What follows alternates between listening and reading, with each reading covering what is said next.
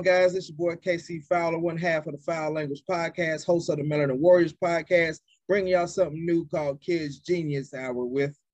Hey guys, Keyonte here, and today I'm going to be doing my Genius Hour on snakes. Snakes, huh? That's pretty awesome. So, are there any particular snakes in mind that you are are really fond of? Well, I have five that I want to share with you guys today. One of them being the brown tree snake. Hmm. Okay, so tell us about the brown tree snake. Well, the brown tree snake was actually found out about after World War II. And it snuck on World War II military cargo. It was accidentally shipped to Guam. It is venomous, so I do not recommend people out there try to handle it out in the wild. Fun fact, my mom actually is from where brown tree snakes are, and she's killed a few before.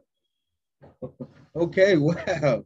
All right, so they're very venomous, so you wouldn't recommend anybody coming up close to a tree snake. So is there anything in particular about the brown tree snake? Why is it called a brown tree snake?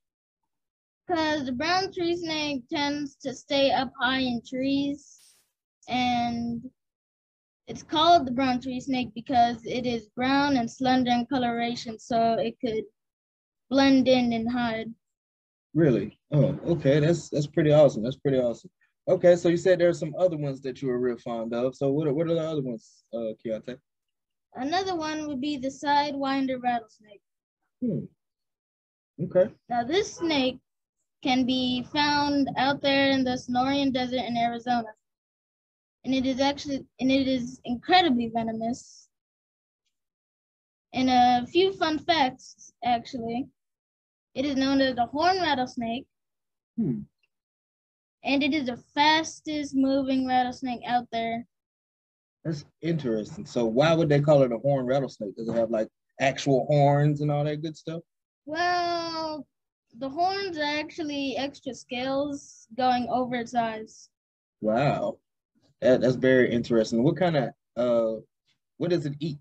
Does it eat like uh birds or something? Like what does this rattlesnake eat?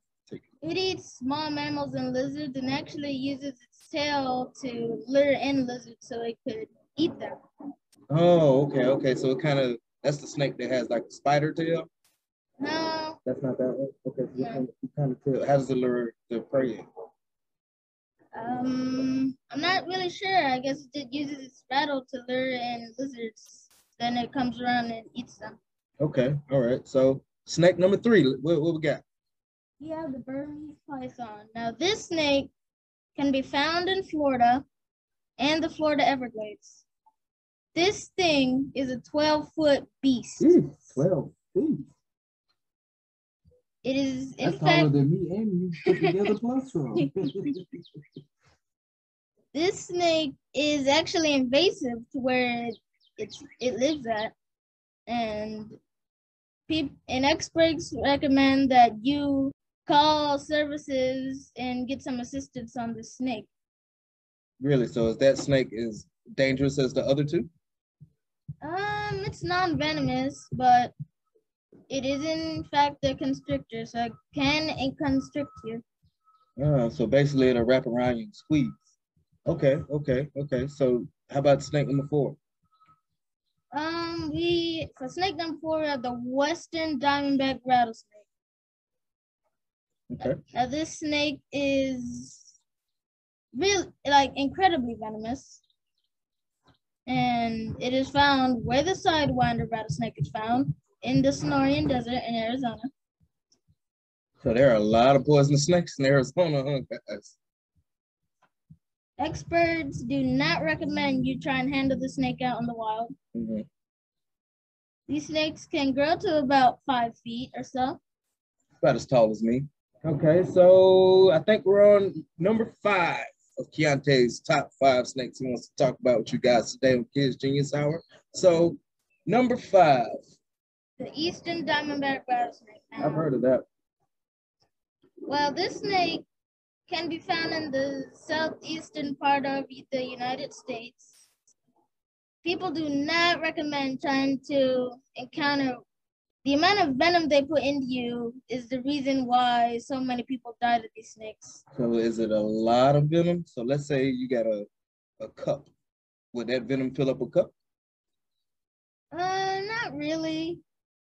It takes about 100 milligrams for it to be 100 milligrams of venom to actually be lethal. Mm-hmm. And that's why it could kill somebody because of how much venom it inserts into your blood. Then your blood starts to hemorrhage. Excellent. So it seems like you know quite a bit about snakes, that you're you're a really big fan of snakes. So before we end this, would you like to say anything to the people out there? Subscribe to the Foul Language Podcast and the Melanin Warriorz Podcast, people. Oh, well, thank you, Keyonte. I really appreciate that, son. So this is your boy, KC Fowler, one half of the Foul Language Podcast and the Melanin Warriorz Podcast. Bring you the Kids Genius Hour. Make sure you like, subscribe, share, all that good stuff. And uh, look up some of these snakes because they're in the States. They're close by you, you know, and they could be dangerous. So you might want to know what you have around you in your yard, things like that. And with that being said, ladies and gentlemen, we out.